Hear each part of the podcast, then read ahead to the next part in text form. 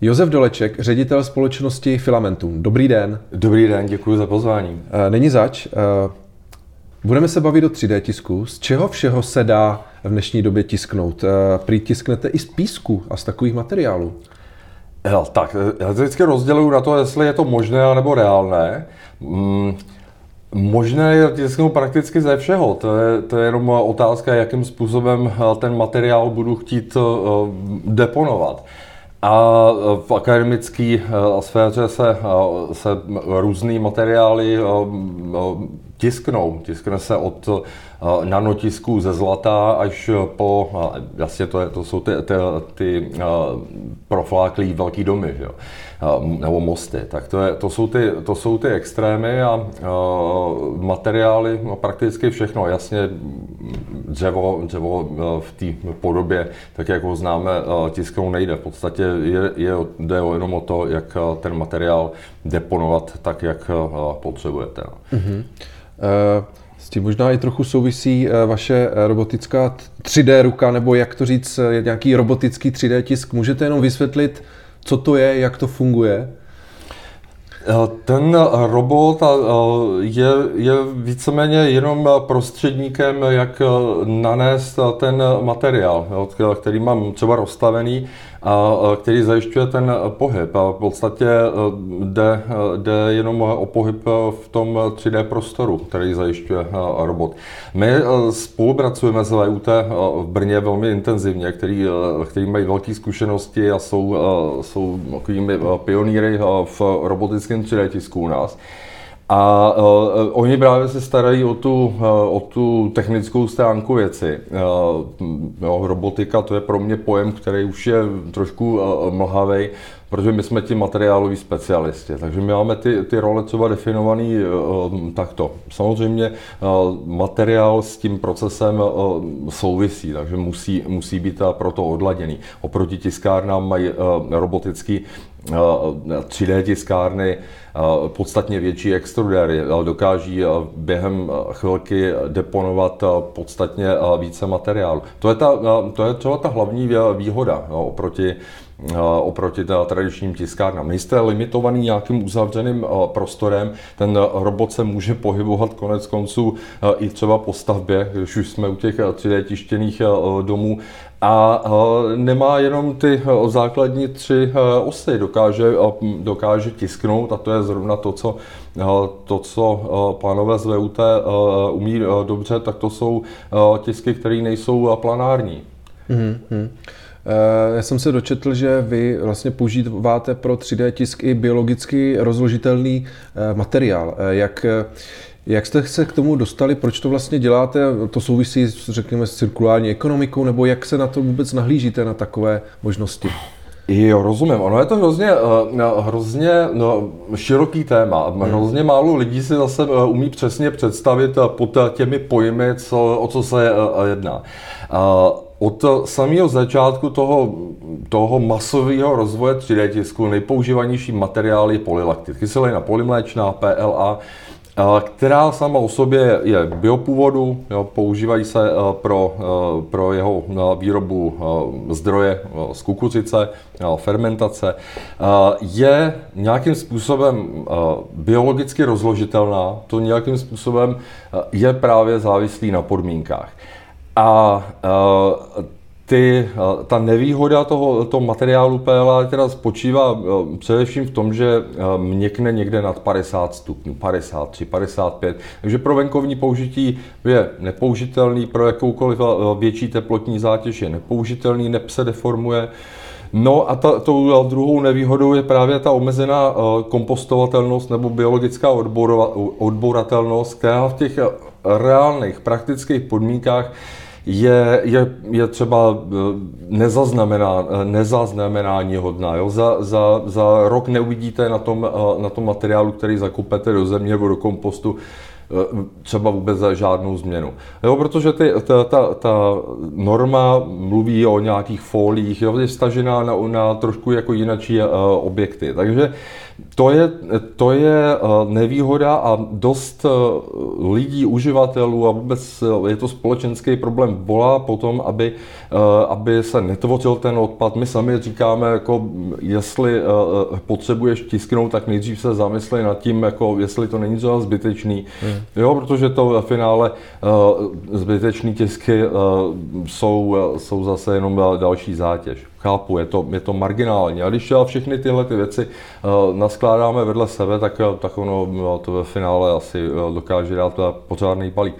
No a tak, tak od roku, řekněme, 2013 a 2014 tohleto téma zlepšení vlastností PLA nebo vůbec jako biopolymeru Eh, jsme eh, diskutovali a společně s, s eh, týmem profesora Alexio z Bratislavy jsme pracovali na materiálu, který ty neduhy odstraní. Takže to je, to je dneska, dneska měsíc na trhu po těch osmi letech práce a úsilí a musím říct, že je to jako pro nás je to největší, eh, největší inovace, kterou jsme eh, za tu dobu udělali a to jsme firma, která na inovacích je založená. Mm-hmm. Tohle to je pro nás dost velký game changer eh, v rámci jako globál, globálního působení.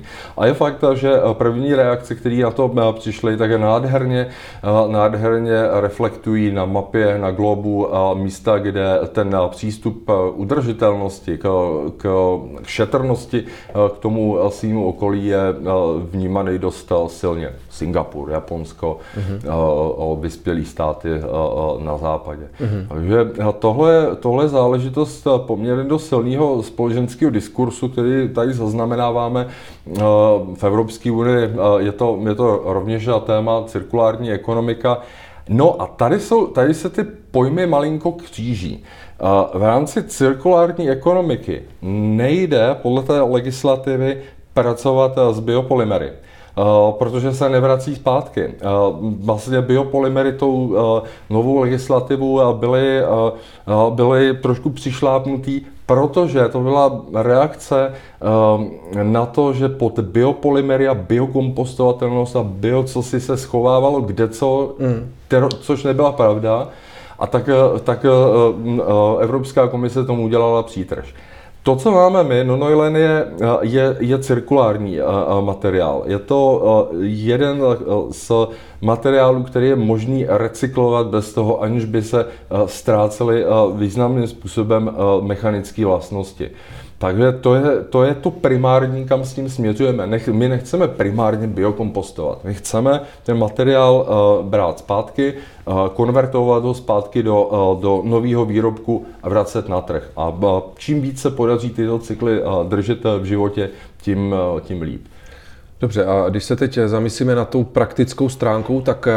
co se z toho teda dá udělat, eh, jak dlouho to vydrží? Eh, předpokládám, že z toho asi nebudeme stavět dům, nebo možná jo, ale jde mi o to, jaké to má teda využití praktické, kde to všude se dá použít a proč? No, myslíte před tou recyklací nebo, nebo až po ní? No, ten, Jasně. No ono je to vlastně jedno, protože my to vracíme zpátky, uh, zpátky do procesu a uděláme z toho nový filament, jo? takže tam není, není potom jako rozdíl uh, staré, nové. A kde se to dá použít?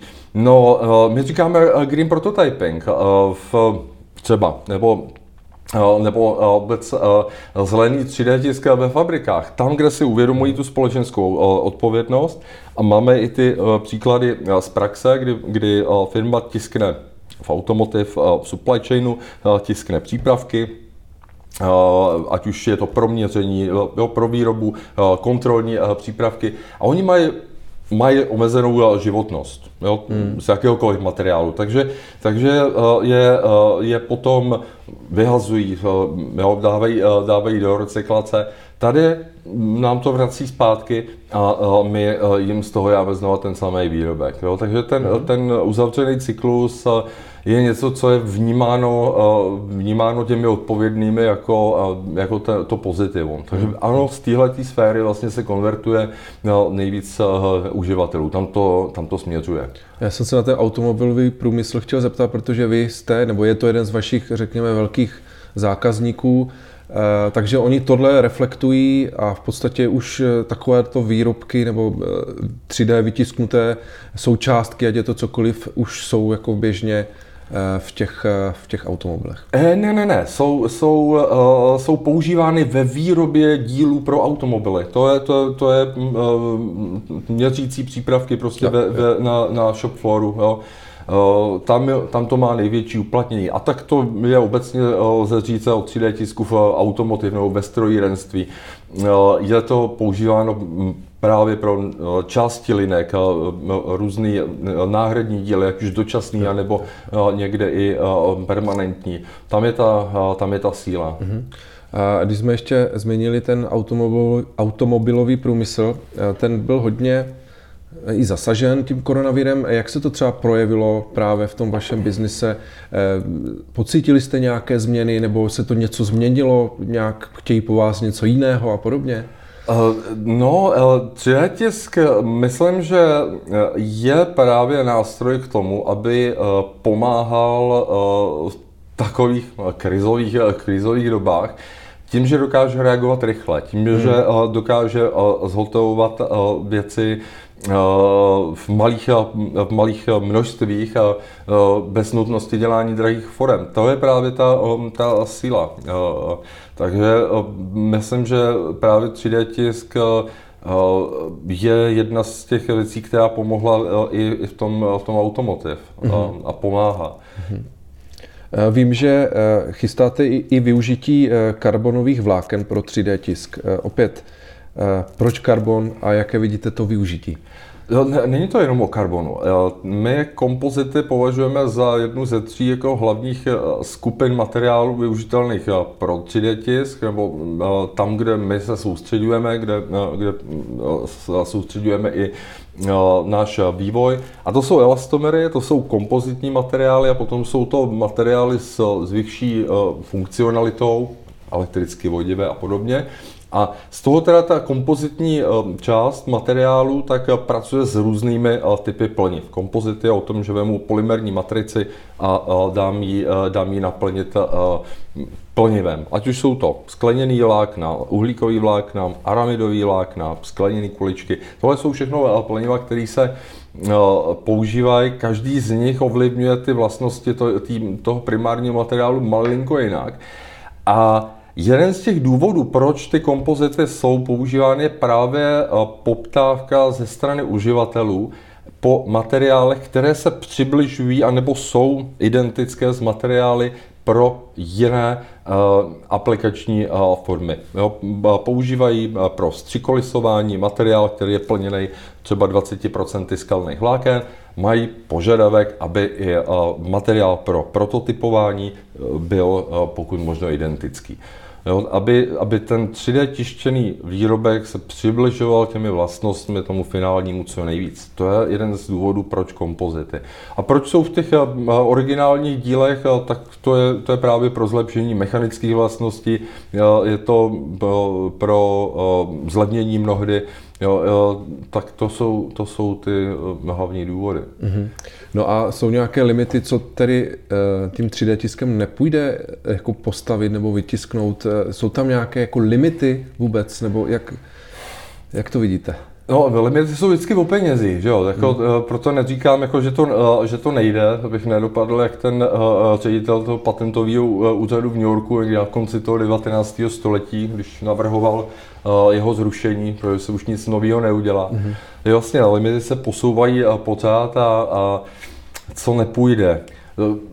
No, já si myslím, že půjde, půjde cokoliv, jo, vlastně musíte to připravit tak, aby, ta, aby to mělo tu formu, která je zpracovatelná.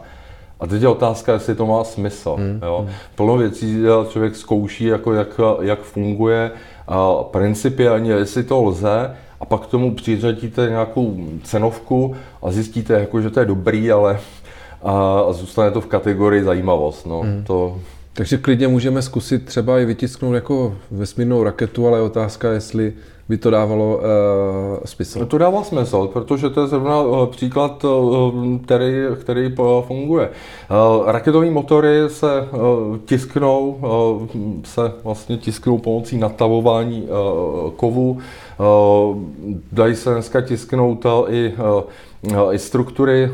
Vím, že v Brně se dělají pomocí 3D tisku kovového, se dělají nosné části družic mm-hmm. pro, pro Evropskou vesmírnou agenturu. Jo, to, to prostě mm-hmm. už je, je realita. Mm-hmm. Poslední věc, nevím, jestli souhlasíte, ale přijde mi, že 3D tisk co se týká České republiky, tak jako patříme v tomto oboru relativně k velmocem nebo k těm zemím, kde to docela hodně eh, funguje. Chci se ptat, eh, za prvé, jestli souhlasíte, a za druhé, jako čím to je? Jestli je to nějakou plastikářskou tradicí nebo nějakým tím, eh, tím českým natyrelem, který dokáže všechno nějakým způsobem dobře vymyslet, vyřešit? Jo, já, já myslím, že to je kombinace uh, obojího. Přece jenom jsme, uh, jsme vyspělá průmyslová země, to musím jako říct, že patříme prostě k té bohaté části světa. Máme to obrovský štěstí, tudíž technologie jsou něco, co, co tady má své místo dlouhodobě. Strojírenství je náš tradiční obor.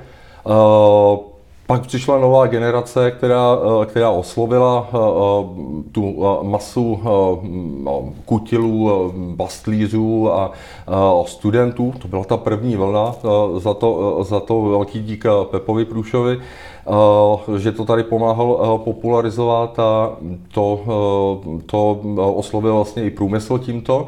No a, no a samozřejmě to, že eh, je, je, tu, je tu ta průmyslová tradice. Máme tu, eh, máme tu špičkový odborníky v různých oborech a 3D tisk je multioborový. Hmm. Na druhou stranu, na druhou stranu myslím si, že bohužel jako prostředí v České republice třeba nepřeje tak úplně startupům, jak, jak když se podívám do Polska. Polsko je krásný příklad, kde, kde vzniklo plno, plno firm, který mají světový jméno, jsou silní a jsou podporovaní právě díky tomu, že třeba polský kapitálový fond, penzijní fondy mají povinnost umistovat ty peníze na polském kapitálovém trhu. A díky tomu tam vzniklo, vzniklo plno, plno takových úspěšných projektů.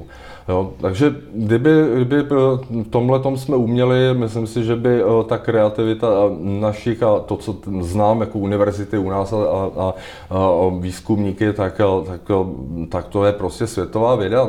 Jo, jsme, jsme v tom dobrý. No. Mhm.